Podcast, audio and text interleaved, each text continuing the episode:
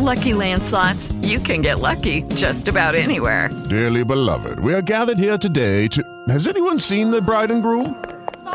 Sorry, we're here. We were getting lucky in the limo and we lost track of time. No, Lucky Land Casino, with cash prizes that add up quicker than a guest registry. In that case, I pronounce you lucky. Play for free at LuckyLandSlots.com. Daily bonuses are waiting. No purchase necessary. Void where prohibited by law. 18 plus. Terms and conditions apply. See website for details. Love Talk Radio. Live from Southern California and broadcasting worldwide on Wealth Radio. A tax lawyer prescribing a dose of truth for entrepreneurs. A voice of common sense for the small business owner. And don't get him started on saving taxes. This is the Mark Kohler Show. Mark Kohler Show. Kohler Show.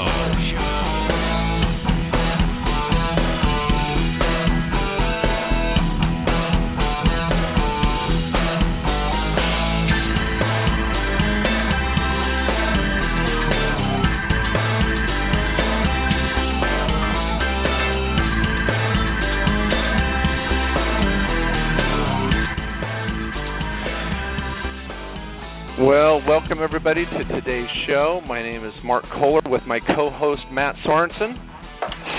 Welcome everybody.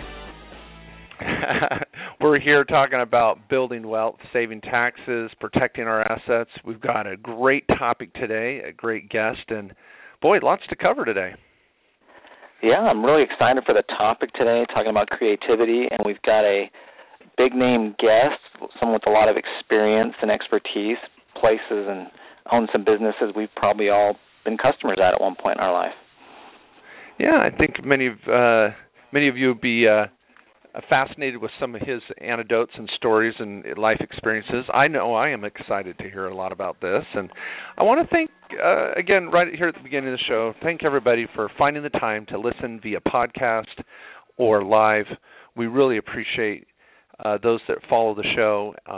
Please share it with your friends and family. We work really, really hard every week to come up with great topics, and we've got some exciting announcements in the next few weeks. We're still working behind the scenes with a new branding for the show and a new show format that I think many of you will find exciting. So don't give up on us. If you're a little lackluster at times, you feel like, hey, they got to come through. Hey, we're going to deliver. It's going to be good.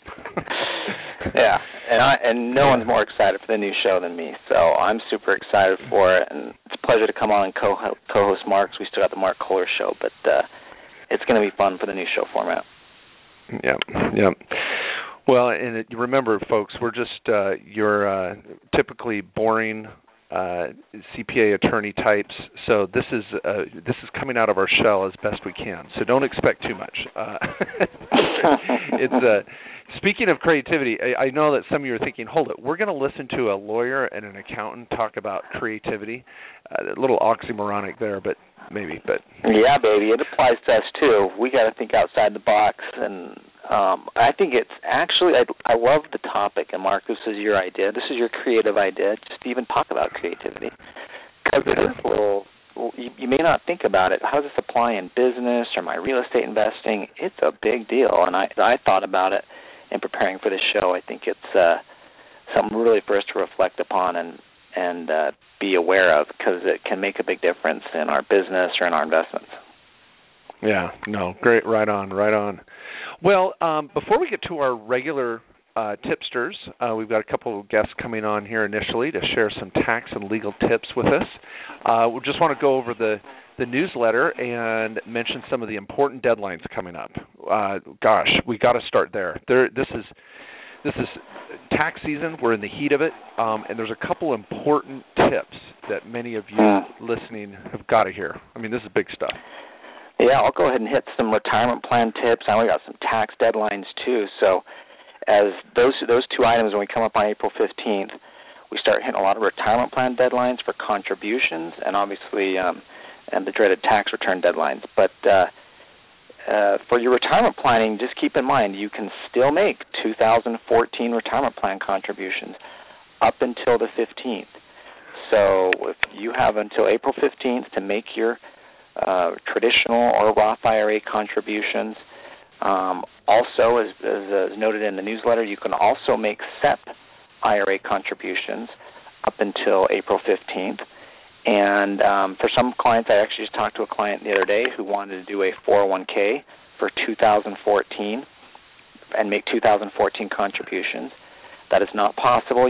For 401ks, you must have had the 401k set up in 2014, but you could do a SEP contribution and then roll that into the 401k later. So be aware you got time still to make a 2014 retirement plan contribution to get money in on those contribution amounts up until the 15th. Yeah, and I think for business owners, you, at least with the SEP, we kind of call it the I screwed up and I still have time to do something big plan. Yeah. More than $5,500. Yeah, so if you own a small business, you're going to, and you want to put some big money away, and when I say big money, maybe 2 or 3 times that what you might put in a basic IRA, you can still do the SEP up until the filing of your tax return. So filing an extension is fine, and using the SEP strategy, you can backdoor into a 401k or IRA later by kind of doing the SEP cleanup. We need to come up with a new acronym for the SEP. I know the S has got to be screwed up, and the screwed up extra plan. That's what it's called. I don't know. There you go. Let's just run with that. Yeah, we'll run with that. But bringing up the keyword extension, there's a couple of videos on the newsletter and on my YouTube channel. Matt also has a YouTube channel. He's got to get back in the studio and shoot some more vids. I resurrected one of my other videos from last year, and it's an important video that all of you need to look at if you haven't already, and it's titled, Should I File an Extension for My Business or LLC? So corporate extensions were just in March. But any of you out there that have an LLC with more than one member, don't forget, LLC extensions also have to be filed by April 15th. And if you miss it, the penalties are getting worse, and they're getting tougher to get out of. So make sure that you're talking with your tax professional on filing an extension for your business as well as your personal. And on the newsletter, we give the exact form numbers. We don't directly link to the IRS website, but it's not hard to Google those forms, print them out, file your extension, and get those off. Big, very, very important. Yeah, and those extensions, don't feel bad if you're extending, if you've never done it before. I think some people are like, oh, no, I've never done that before. A lot of people do it. But also keep in mind, if you have tax owed, it's a good time to make a tax payment when you do the extension as well. Maybe estimate what taxes may be owed, because if you do owe a lot of tax and you're filing an extension, you could have some interest in penalties, which isn't the end of the world. The extension is the priority, but also a good time to just think about maybe making an estimated payment as well. I love it. And as Matt brings up taxes owed, there's also an article in the newsletter that is so helpful, and it's an article titled What to Do If I Can't Pay My Taxes, written by yours truly. And this is an important article because a lot of people fall into the trap of, oh, I can't pay my taxes, so I'm just not going to file. And we use the ostrich strategy. I'll just stick my head in the sand and no one's going to notice and I can just get away with it. Well, the IRS will notice, and they will get upset. They are like a boyfriend or girlfriend that you cut off and don't return their calls anymore. They will want to know what's going on, and you're going to bump into them at Costco, and they're going to be upset, and IRS is going to be the same way. So, people, if the penalties are worse if you don't file rather than don't pay your taxes. So even if you can't pay, there are options. And I know there's many of you listening to this podcast today that have a sinking feeling in your gut saying, I may be able to pay by October, but I can't pay by next month, guys. What do I do? Read that article, look at your options. It's always better to file an extension and file your tax return even if you can't pay. It's not the end of the world.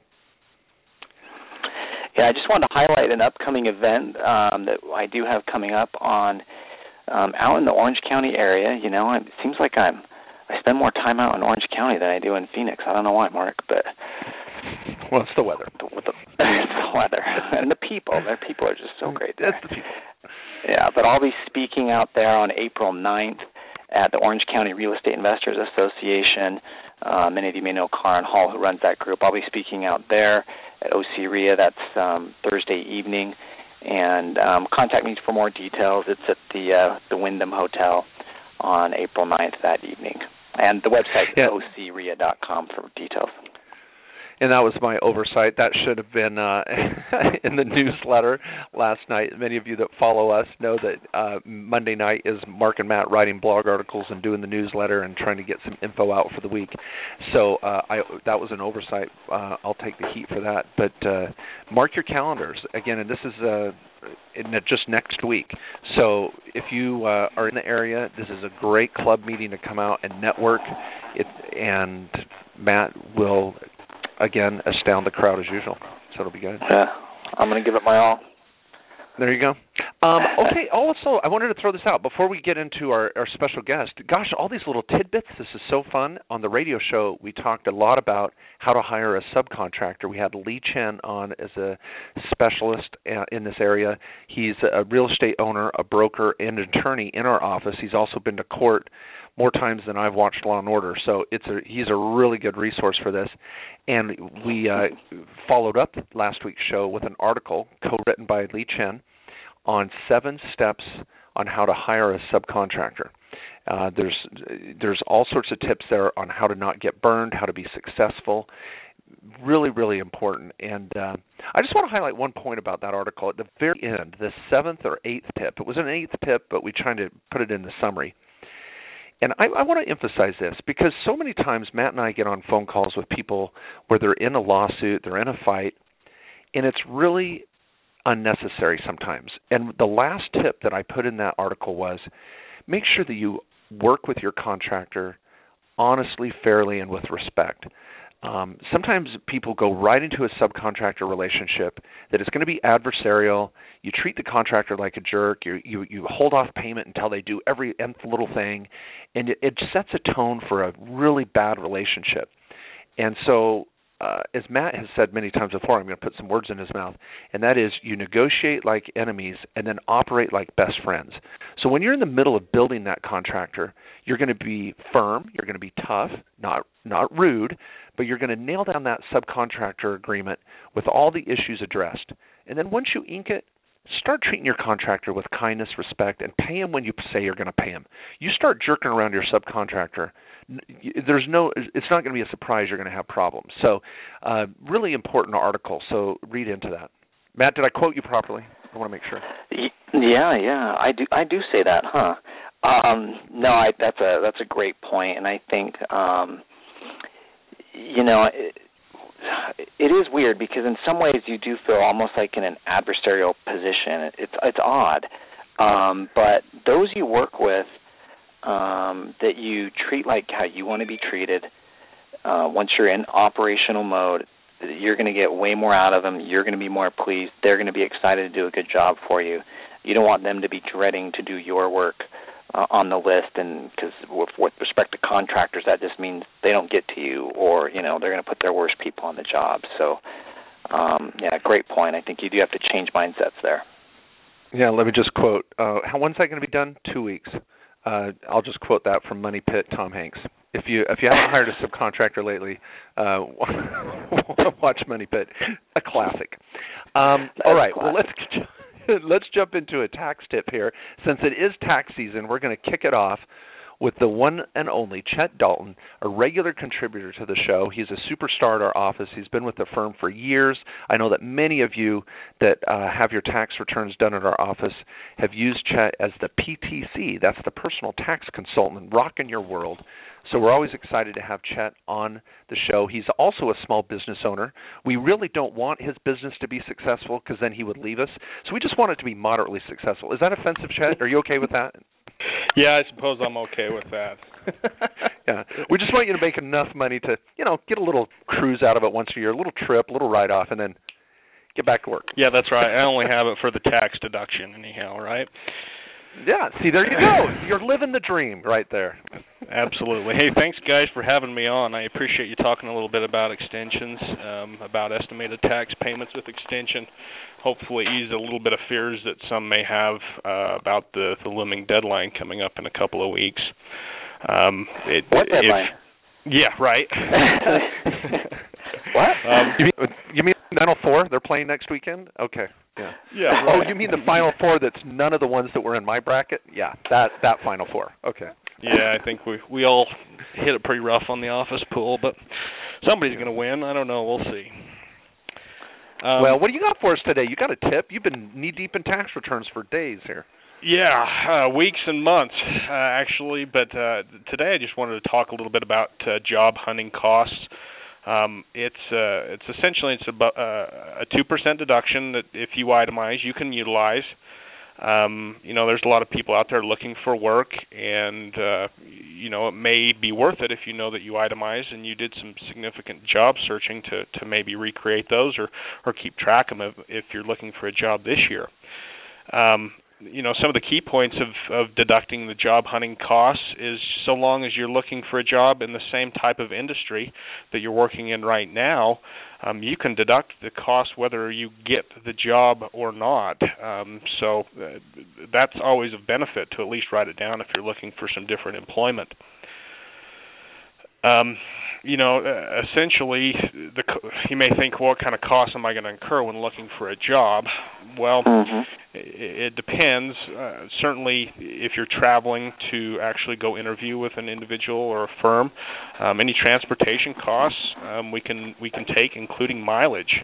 It's actually pretty generous to give you 56 cents a mile, which is the business deduction, for each mile you drive. Some other costs may be, food and some lodging if you're spending a night, possibly some airfare if you're flying in for an interview. If you have an agency or a headhunter out there looking for you and providing you some jobs, we could probably take some expenses there. And then also, any costs of printing any resumes, any business cards that you have, postage, or if you're out there advertising yourself, certainly list that. It may make a difference in your tax. Now, one of the regular questions I get here is what happens if you don't get the new job? What happens to those expenses? Are they still deductible? What do you advise people to do there? Yeah, absolutely. So long as you're looking for a job that is in the industry in which you currently work, we can take the expenses whether you get the jobs or not. So, a lot of people like to actively look for better employment. They may not be unemployed, but certainly if you're out there employed and looking for employment, it may be a consideration to keep track of those. Gosh, I love it. So what if I want to be a scuba diving instructor and I go on a scuba diving trip and I'm unemployed? Well, if you're going on a scuba diving trip, I don't know if that's part of the interview process. Well, I got to be ready. That may be a stretch. But we can certainly look into it if the expenses are significant enough to do the research to look into it. It may be worth the time to see. Like I said, most times it's going to be traditional type costs like travel. Sure. Yeah. Maybe some printing. Yes, you are. That's all right. Because I get that question. That's the question I'm going to get on a consult. So right. In that case, I would probably take the conservative route. Like Mark says, if first thing what you're going to try to do is certainly if you're a small business owner is rather than taking job hunting costs, maybe we can apply this to the business that we already run. That'll give you a better deduction anyhow. But, if you're absolutely limited to the Schedule A deduction, we can look at it and see whether or not it makes a difference. I like it. What's kind of nice here, too, is that we talk a lot about business travel and taking advantage of it, and we leave a lot of those W-2 corporate employees out in the cold. So this is a good one for some of you out there that maybe haven't actively started that full small business yet, and your rental properties, you're not able to go check on those all the time where they're not where you'd like to go. This is a good one, and it doesn't hurt to be having your resume out there as long as your current employer doesn't find out about it and start grilling you. That's a great tip. I like it. Yeah, great tip. Love it, Chet. Appreciate it, guys. Chet, thank you. I know you're getting back to work. Busy time. And that's Chet Dalton, folks, PTC at K&E CPAs. Thanks, Chet. Hey, thanks for having me, guys. All right. Well, we got tax and legal going here, so let's move over to our legal tip now. And we have the one and only Kevin Kennedy, who occupies the east wing of the Phoenix office. That's kind of known. I think isn't that where like the vice president is? Like I'm west wing in the Phoenix office, but Kevin's the east wing. Anyhow, that's probably it. I think that's right. Right, Kevin? Yeah. All right, so I'm the VP. Okay, sounds good. Don't take anything you get. Watch out. Are you more like a Cheney VP or like a Biden VP? That's what I want to know. More of a, I don't know. I won't answer. No comment. No comment. There you go. He's taking preemptive action on a regular basis, so it's probably more of a Cheney type. More of a Cheney, yeah. Yes, I agree. Well, Kevin, thanks for being on here. Want to squeeze a legal tip out of you and maybe give some advice to some of the listeners out there. What do you got? Yeah, it's good to be on with the dynamic duo. Appreciate it. So, all right, real quick. So, a recent experience I had. So I was talking to a good friend of mine, and yes, Mark, I have friends. So yeah, there you go. Right, let's not get ahead of ourselves here. Sorry, you got to slow down, Tiger. Anyway, so let's just say in this hypothetical example, your friend says that, so my friend was arrested, and he needed. Yeah. I went to the pharmacy for some ointment, and they said, okay, finish the sentence. All right. If you guys are I shouldn't do that. You guys get ADD and you go on your tangents. All right, I'll continue. Yeah, sorry. Yeah. All right. Go ahead. Sorry. So they this buddy of mine who is real, I can give you his name after our call. He wanted me to do his estate plan. So I said, that's easy. Just give everything to me. He didn't think that was funny. I was just kidding, of course. But we talked about how, he needed a will, and that's because he has young children. And so, for those out there who have young kids, if you don't have a will, that's the document you would want to have so that you can name who's going to be the legal guardian of your kids in the event of your death. But what was interesting in our conversation is that he had this preconceived notion, I guess, that because he wasn't, quote unquote, wealthy, that he didn't need a trust as part of his estate plan. He has a good job. He owns real estate. He has a retirement account. So I wanted to quickly kind of just talk about, when is it a good idea to start thinking about a trust? If it is a good time, what type of trust may you find yourself in? But also, if you already have a trust, is it the right type of trust for you? I know this is a big topic, but I just wanted to make 3 points really quick. I like it. Right. I think, it's good stuff. All right. Go ahead. Sorry. Go ahead. I thought Mark was going to jump in, so I would say, wow, you're going to make 3 quick points on that topic? Like, people write like volumes of books on that. But yeah. And I think we should point this out in light, and I'm sorry, I was going to go more with it too, and I'll just say in light of the fact that Robin Williams' family is in court this week in L.A., since I watched the news extra, we've got a big battle going on where Robin Williams could have done a better job with his estate plan. It's already been in the news multiple times in a tragic situation there, of course, but it's only getting more tragic because the planning was not detailed enough, and it's kind of ugly. So, so what are these 3 tips? What could the average individual draw from that? Okay. All right. Well, point number 1, to my buddy's conversation who thought he didn't need a trust because he wasn't quote-unquote wealthy, at least off the top of my head, I can think of, 15 different types of trust. So, my buddy, he had been doing some reading online, and he was reading about some exotic type of trust, which probably is for, the quote-unquote wealthy. But, when we talk, the typical type of trust that we're usually referring to you know, the kind that you put in your diagrams, Mark, is your just vanilla, regular, standard, you know, revocable living trust, which isn't just for the wealthy, because, you know, as you guys talk about when you do your presentations, the purpose of the revocable living trust is to avoid something that affects everyone, not just the wealthy, and that something is probate. So I think if someone is asking themselves the question, well, when do I need a trust?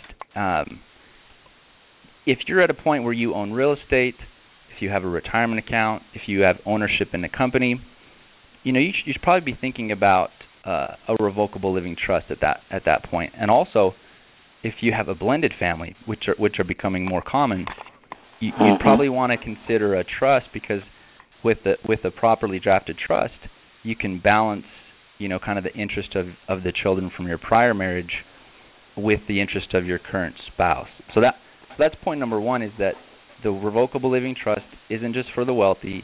And if you have real estate, if you own property, if you're in a blended family, you're probably at a point where you probably want to start considering a revocable living trust. Love it. Yeah, it's right. So important. Low threshold. You have a home, you need a revocable living trust. I mean, if you own that house, you pass away, it's going to go to probate. So, and I think a lot of people think, well, I'm going to set my trust up later.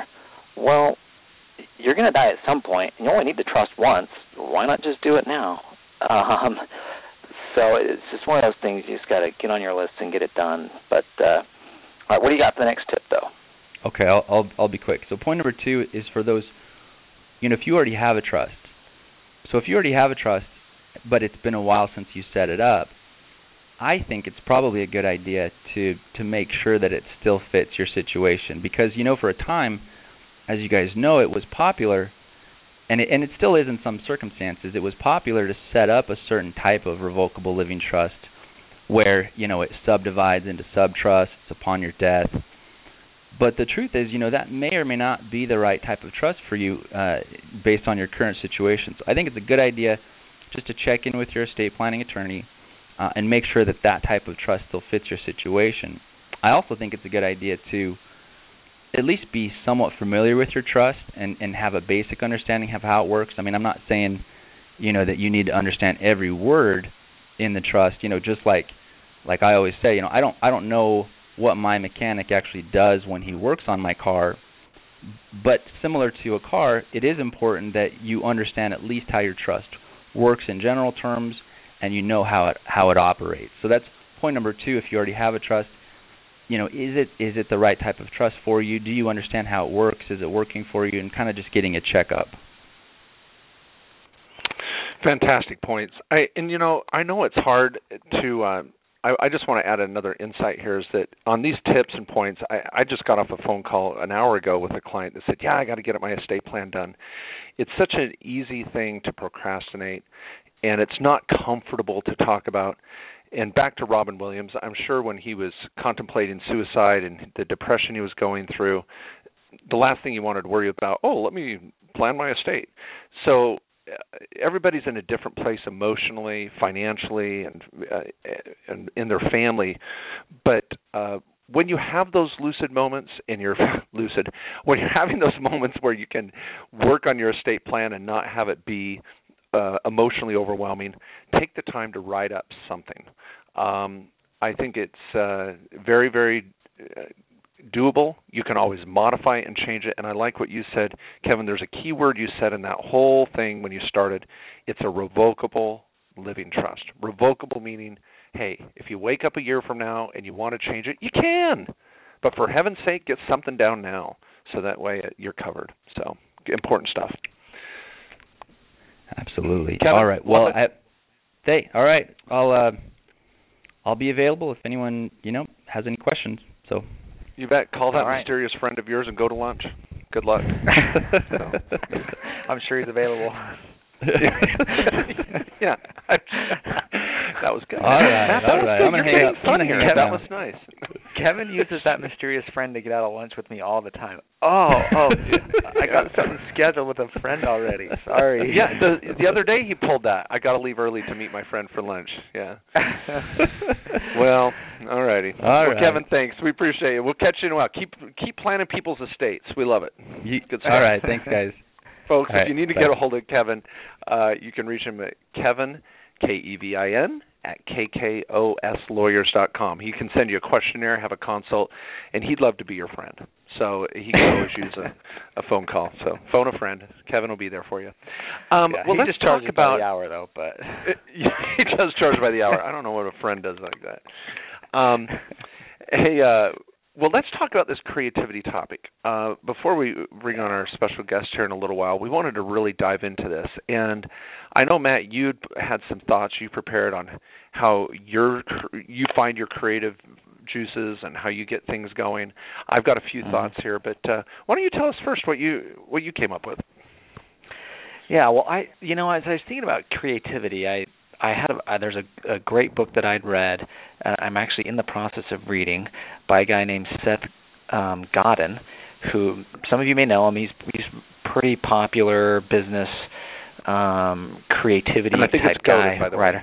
Yep. Godin. Well, it's at 1-0, so I don't know. But but you're right, Godin, Seth Godin, yeah. So, but.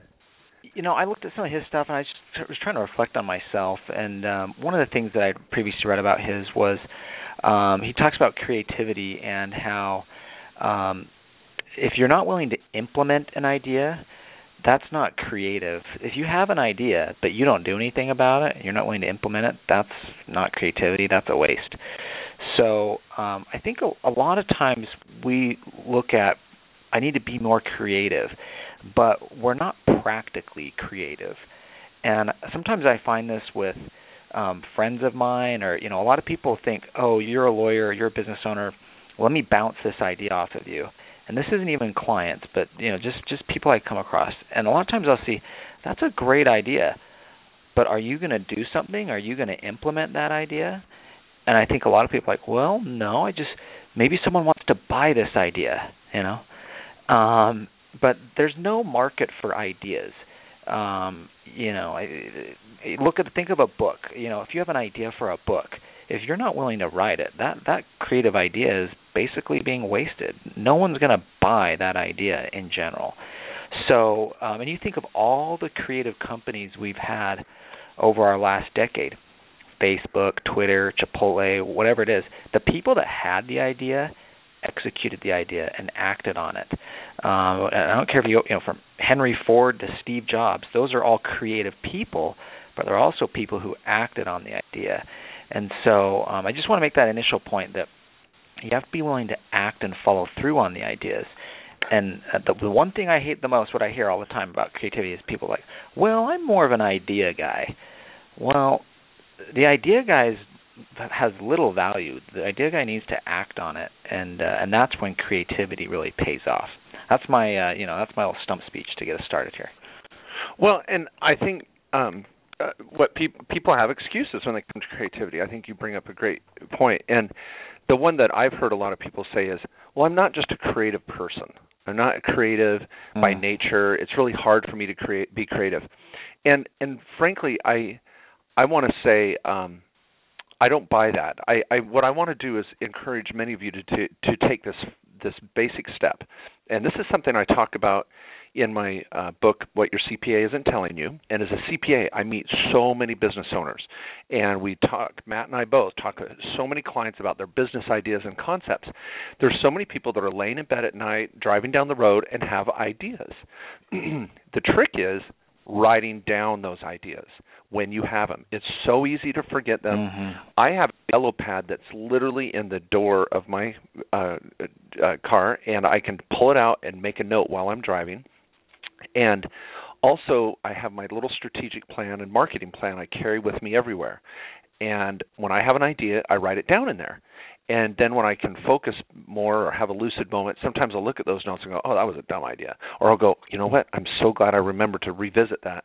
And so I think people would, all of us would be more creative is if we were taking notes when we have those creative ideas and being willing to revisit them. Yeah, that's a great point. I think all of us have some instances of creativity. I don't consider myself necessarily a creative person, but a lot of times I do have those ideas, and then a week later I'm like, what was I thinking about? And I totally lost it. It's gone.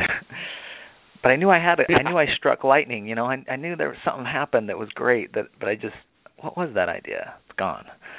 Yeah, and I think, like you said, Matt, if people are unwilling to take initiative with a creative idea, and I think there's two things that kind of hold them up. One is fear that, oh, that's a bad idea. I don't want to take that idea. And now it could be a new product in your business line. It could be a whole new business. It could be an idea for marketing your business. And you just are uncomfortable with it. Sometimes selling is uncomfortable for so many people, and ideas generally revolve around, how can I make my business better? Is a new logo, a new color, a new design, a new something. But here's what I wanted to throw out here, which is still related to that chapter where I talked about carrying around your strategic plan is, and that is having a board of advisors, a team, this little brain trust that you take to dinner once a month or once a quarter. Write down your ideas, and then when you go out with those friends and partners and folks that you bounce ideas off of, and you're going in with a willingness to change and a willingness to implement them, bounce these ideas off people. Maybe your idea is terrible. I think sometimes people will take an idea, implement it, find out it is terrible after, and they go, well, there you go. I'm never going to implement an idea again. You've got to bounce these ideas off people because maybe it is a bad idea. But having a second opinion and having that brain trust that you can turn to is so important when you're trying to be creative.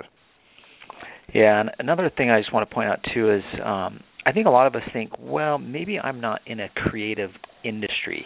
You know, creativity is, that's art or music or technology, and I'm just not in those business industries. But I have to say, I think and I have business clients in all different types of business industries, but I think some of my most creative clients are real estate investors.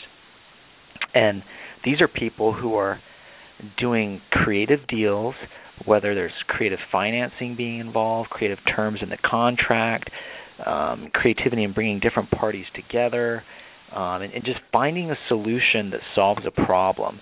And I'm always amazed sometimes I'll get on a call with a client and, you know, I'm drafting some agreement or involved in some deal and I'm hearing some of these terms and I just like, how did you even think of that? And it's some of my most successful clients, I think, can't we just do a standard form contract on this? And, you know, your legal fees would be a lot cheaper, but they're putting together these creative deals and coming up with these terms that make a deal work, and it's a big difference maker. And I think those creative ideas and being open to those, and I think it's people who say, you know, when a deal can't work or whatever it may be, they find a way, and it's a lot of times it's finding a creative solution to get a deal to work. Well, being determined, I love what you're saying there. I'll just say it a different way, is that being committed to creativity is so important. One thing I've read on topic and many times is that to be creative, sometimes you have to schedule the creativity too. You need to schedule the time to get away. I think, Matt, you and I experienced this just this last week. For those that were able to attend our summit, we had this tax and real estate summit over here in Orange County this past Saturday. And by the way, everyone, it's the show is being, or I should say the event was recorded, and we'll have it on a website where those of you that want to still purchase it and listen to it or watch it for the whole day. It was phenomenal. It was awesome. Anyway, it was great. But when Matt was here, he and I said, hey, let's get together and let's strategize for the next few months and see what's going on. And it's really hard when there's a lot of commotion and things going on, and I think to be creative, you have to set aside some time, turn off the white noise, unplug, turn off the phone, and just get in a zone where you can let those juices flow. You're not going to be creative in the middle of the day when you're putting out fires, solving emails, rushing to lunch, and then, I got to have a great idea. It's not going to happen. You've got to be in a zone where creativity is set free. Amen. You got to be in the car on the way to the ocean, on the surfboard, on the way back. That's where 80% of our best ideas come up. No. Okay, so Matt tells the real story. That's right. We have our board meetings. It's a proven strategy. Yeah. Our board meetings consist of two surfboards in the water, not sitting around a conference room table and in a boardroom. That's how it happens. So I think setting aside that time. And, of course, I'm going to just throw this out. Everybody has heard this before, whiteboarding, doodling. It's a great time when you're in that brainstorming session to just throw out any idea. Get out there. And this is where, again, you can make a list of ideas you have to increase sales, come up with a new product, how to motivate my employees, how to motivate yourself. Whatever those ideas are, write them down, and then take that board of advisors out, that team, whether it's your spouse, your friend, brother, sisters, and go out and say, hey, I've got these 9 ideas, 10 ideas. What do you think? Which one do you like? And which ones do you hate? And don't be afraid of throwing down any idea. I think it's really important. Yeah. Well, okay. I don't know if we want to guess yet or not. I had a final thought on creativity. You let me know when you want to bring on the guest, Mark. I've been in touch with Lisa in the studio here, and we might he might be having some connectivity problems. So we could very well keep on this topic ourselves for the remaining portion of the hour. We've only got about 20 minutes left. Let me throw this out to our listeners. If any of you have a suggestion on how to be creative, we would love to hear about it. When did you have that revelation in your business that helped take it to the next level? How did it happen? And you could type something up. We got a lot of live listeners today right on the chat line. Please feel free to type something on the chat line if you have a feeling or thought. If you're listening live, you can press the number 1 and come out on. Lisa will pick up your call, and we'd love to have you join us. Matt, when was the most creative moment in your life? I'll just put you on the spot. When did you have a great idea? It was when you said, I'm going to partner with Mark Kohler.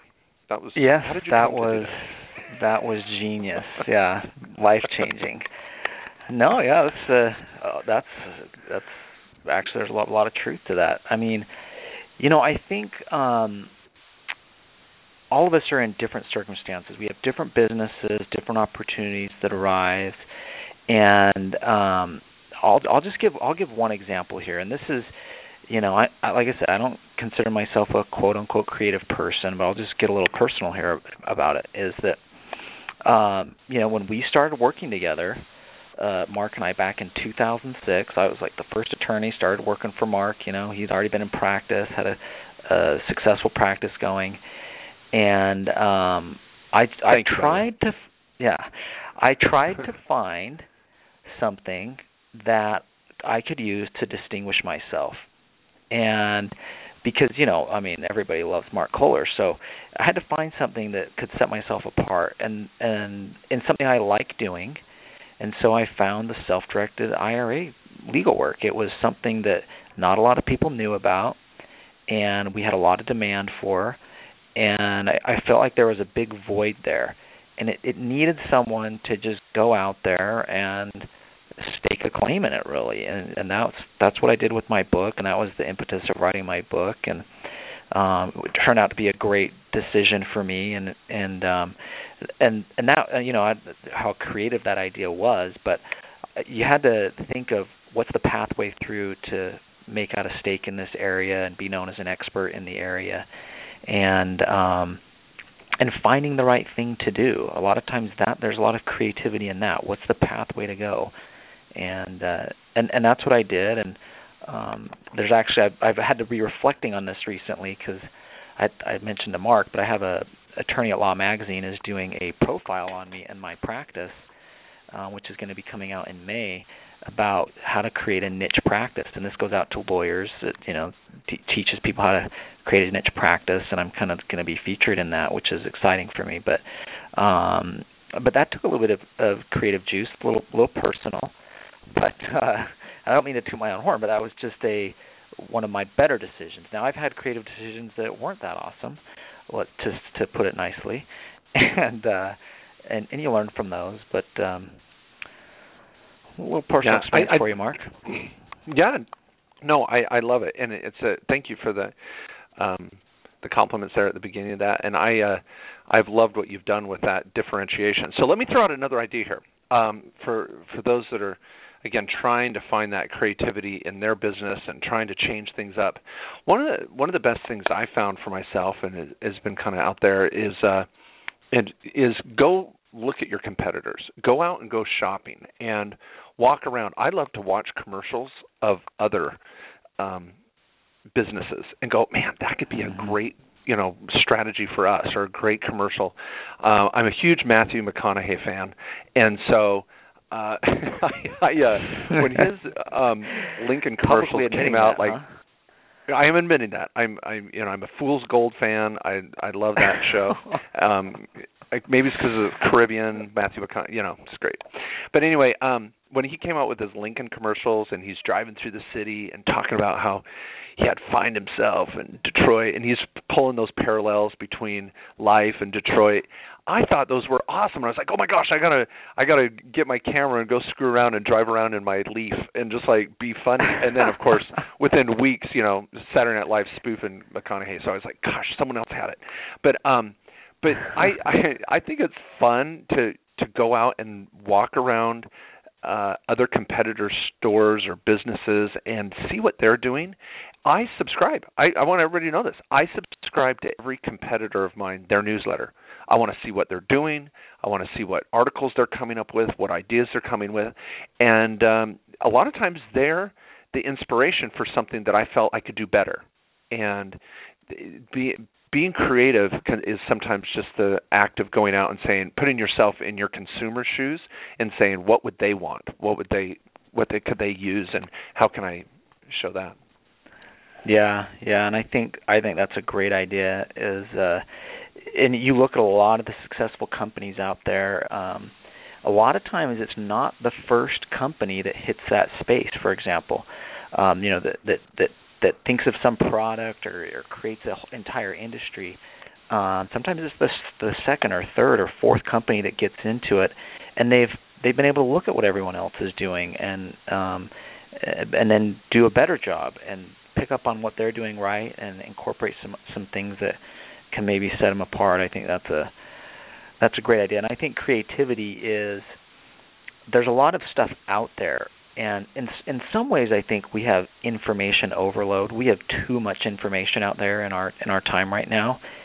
And the most creative of people are the ones who can take that information and see what really matters and figure the value in it, and then use that valuable information to or strategies or techniques or whatever it may be out there in your business, and implement those and be smart enough to differentiate what's not going to work. And Matt, on that note of differentiating what could work or couldn't work, and this is something on our marketing plan that Matt and I have talked about doing, some of you may see this in the future, is testing your ideas. If you've got a creative idea and you're not sure if it's really going to fly or whatever, set up a little beta test. Throw it out to a few customers of yours. Throw it out to, and this is maybe where you're, again, brainstorming with your board of advisors and doing a little tax-deductible dinner or barbecue, and you're giving ideas to them. But also put it out into the marketplace. We see this with large corporations all the time. They'll test an idea in a particular market, and they won't let it go anywhere else. A classic one of this is if you go over to Hawaii. What I love going to Hawaii is, like, some of you may not know this, but the menu at McDonald's is very different. There's spam on the menu. There's plate lunches on the menu. I'm like, hold it, McDonald's does spam? What are you talking about? This is crazy. And so there's different markets for different strategies and different products. And you can always test yours. One of the ones that I've loved is doing surveys. Doing a survey can be a wonderful way to get the reaction or the input and feedback from your customers. Matt and I have done that a few times in our with our clients over the years, but we could do a lot more of it. And one of the best websites for this is SurveyMonkey. SurveyMonkey.com. It is generally free. You can do a kind of a basic survey for free, and then if you love it, you can pay a little bit more and get more complex surveys put together, but it's very affordable. And I think many of you out there are thinking, what could I do? Set up a survey, email blast your group, throw it out on Facebook even. Hey, what do you guys think? Should I do this or that? And you'll be astounded at the response of what your followers and your friends will tell you. Yeah, and I just want to jump back on creative ideas and my earlier point that I made about acting on creative ideas. I love what you're saying about, you know, once you have an idea, you want to be able to test it, and don't put all your resources or money into it yet until you've kind of tested it through friends and family, surveys. You know, find all the resources you can to test that idea before you put your blood, sweat, tears, and money into it, or other people's money. And but at the initial phase, and this is just, you know, I'm just doing some personal reflection, I think, is as I thought about creativity and what we're going to do for the show today is, and you said this earlier, Mark, it really needs to be scheduled. You've really got to plan for it and give yourself the time to do it. If you don't, you're going to be just keeping going on doing exactly what you're doing. And all of our businesses, whatever business or line of work we're in, the techniques change, the technology changes. You know, think of real estate. You know, even just I have so many real estate clients. Think of the real estate strategies that were being used even just 4 years ago. I mean, 4 years ago, people were still figuring out, how do I do a short sell? How can I, as an investor, how can I pick up a property on short sell, buy it from a bank, negotiate that, and turn around and sell it for a profit? I mean, when we started helping clients do that years ago, you would talk to a lawyer at a big law firm or you know, some seasoned real estate investor, and they're like, "You guys are crazy. What are you doing? How are you doing this?" And but then we had hundreds of clients at the time out there doing that and finding a niche that was very, very profitable at the time. And it took a lot of creative deal structuring, figuring out the rules of the road, you know, staying in compliance legally, and then finding the right partners to get it done. And so that was, I think, a very creative time for investors when the market was crashing and just finding the opportunities. And then the market changed. You know, there's probably a tenth of the short sales going on right now. And so how has the strategy changed? You know, and a lot of those investors, at least of mine, have changed into rehabs and doing fix and flip type properties because property values have still increased, but there's a lot of properties not taken care of when the market crashed. So the strategies changed a little bit. But I think being adaptive to where the market is really important. You got to stay keen on that. The more information and knowledge you have on the market, the better your ideas are going to be about how to make money from it and finding creative strategies to make money on whatever market you're in. That's a great point. And I want to go back. You know what? I feel bad. We had a great guest planned today, and we've heard that he's had some really technical issues, and so he's not able to call in. It was Gene Landrum, founder of Chuck E. Cheese, and creativity and all, you know, how he came up with his ideas to brand something completely new. We think it's commonplace now that you go into a pizza place, there's games and all these sorts of things, but that was a new idea back in the 80s. And so we were hoping to hear from him, but maybe we'll have him back another time. But with that said, I've really enjoyed the conversation. Matt's a genius. I love his thoughts, and hopefully we've shared something that some of you have found helpful today. But I wanted to throw out a comment from Barbara Corcoran. She's one of the hosts on Shark Tank. And being part of Entrepreneur Magazine and the Entrepreneur events, some of you have seen that when I've got to speak at Entrepreneur, Barbara has been the speaker usually before me. I've had to follow on her coattails at some of these events, and I want to point out, Matt's feedback is that my class was better. But I want to say that she is she's opening up for you. It sounds like she's your opening act, so. That's right. She's opening for me. So, but she's really bright, and she's so successful. I like her style on Shark Tank too. She's very insightful. Mm-hmm. But one of the things she said, and when she gives her little speech, and I've sent her classes before, and I really enjoyed them. And she tells the story of how she really built it big in real estate as a broker in New York City, and some of her interactions with Donald Trump when she was fighting her way to the top. They're kind of some fun stories. But one of the things that she teaches, and she talks about this a lot on Shark Tank, if you can feel this and hear it as an undertone in a lot of her comments, is she says to be innovative, plan to make mistakes, plan to fail. When you're being creative and you're throwing ideas and is it going to stick or whatever, and you're throwing it on the whiteboard, is it going to work or not? This is where being fearless is so important. You've got to come up with ideas. Yeah, you want to test them. You want to bounce them off your key people around you. But she always says, plan to fail. It's going to happen. And she jokes about this all the time. She's very gregarious and happy, and every time she presents, because she says, I just laughed it off. I made a mistake. I lost some key people, or I lost some money here. But she goes, that's going to happen. And some of our best innovation comes from failure. And I think some of you that may be listening today that are scared about innovation and scared about being creative, and I don't want to test a new idea because it might fail. Hey, that could be one of the best things possible, is to take what you learn from the failure and go, oh, this is what my customers really want. And boom, and the whole thing blows wide open. And if you're not willing to take risks, you're not going to be innovative. Yeah. Yeah, and, I think on this note, too, you do have to take risks. And, we talked a little bit earlier, too, about trying to test those ideas with people but I think a lot of people have a mentality of, that's a dumb idea, or I think a lot of, I don't know what it is, but I've seen this with friends and family, is a lot of people like to crap on other people's ideas. I don't know. And sometimes it's your closest friends or family that you feel like you can do that with. And I've just seen it even amongst family members. And I'm the total opposite. I'm like, when someone has an idea, I'm like, go for it. What are you gonna lose? Some time, some effort, and you're probably going to learn something in the process if you do fail. And, as we were getting ready for our guest today, Gene Landrum, I did a little bit of research on him, and he tells a great story, which I'll share. So we have a little bit of Gene Landrum on the show today. He was the founder of Chuck E. Cheese, and this is a point in his business. He had 5 stores. So he had 5 locations going at the time. And he was growing. He was in a major growth change right then, and was trying to figure out how to grow the business.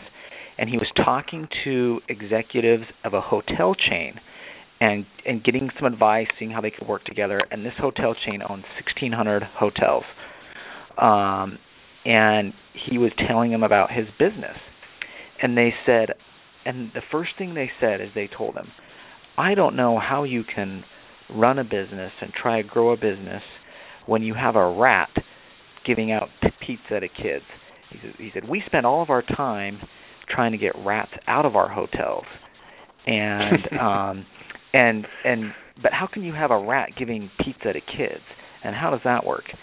And he had some reflection on that. At that time, it was like, what does this guy know that I don't know? But then, he didn't take that advice, obviously, and he reflected back and thought, you know what? I have a business that has a profit for a pizza place way off the charts per location, and he had a model that was working. And he talks about how there's a lot of people you're going to face out there when you have ideas who are going to just tell you, oh, you can't do it, and are going to give you a reason like that of that might have some logic to it about why it won't work or that you can't do it, and you need to be able to have confidence in your ideas and willing to follow through on them. And as Mark said, take a little risk. Sometimes it might fail, but what have you lost? I mean, I think all of us would rather live a life of testing our ideas and living up to them rather than being scared of them and not executing or following through on some of our hopes and dreams and ideas that we do have.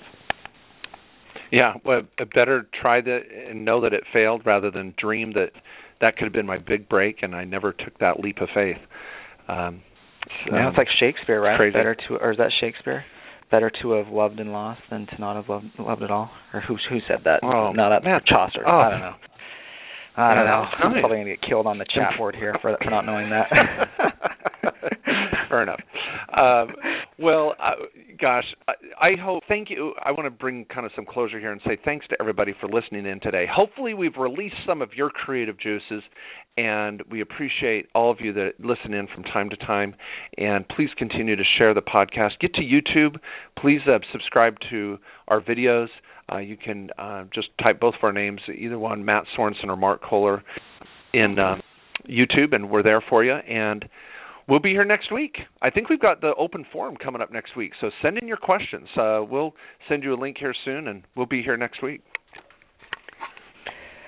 Thanks, everyone. Looking forward to next week, open forum, and looking forward to being on with Mark again. We will be here ready to rock and roll and talk about your American dream. And thanks, everyone, for tuning in. We'll catch you next Tuesday at 11 a.m. for another show about building wealth, protecting our assets, and saving some taxes. Enjoy tax season, folks.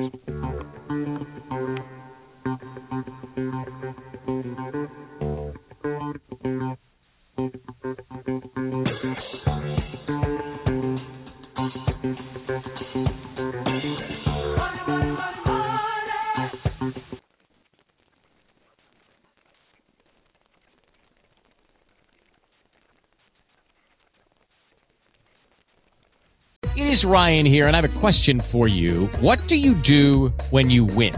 Like, are you a fist pumper, a woohooer, a hand clapper, a high fiver? I kind of like the high five, but if you want to hone in on those winning moves, check out Chumba Casino. At ChumbaCasino.com, choose from hundreds of social casino style games for your chance to redeem serious cash prizes. There are new game releases weekly, plus free daily bonuses. So don't wait. Start having the most fun ever at ChumbaCasino.com. No purchase necessary. VGW Group. Void where prohibited by law. See terms and conditions. 18+.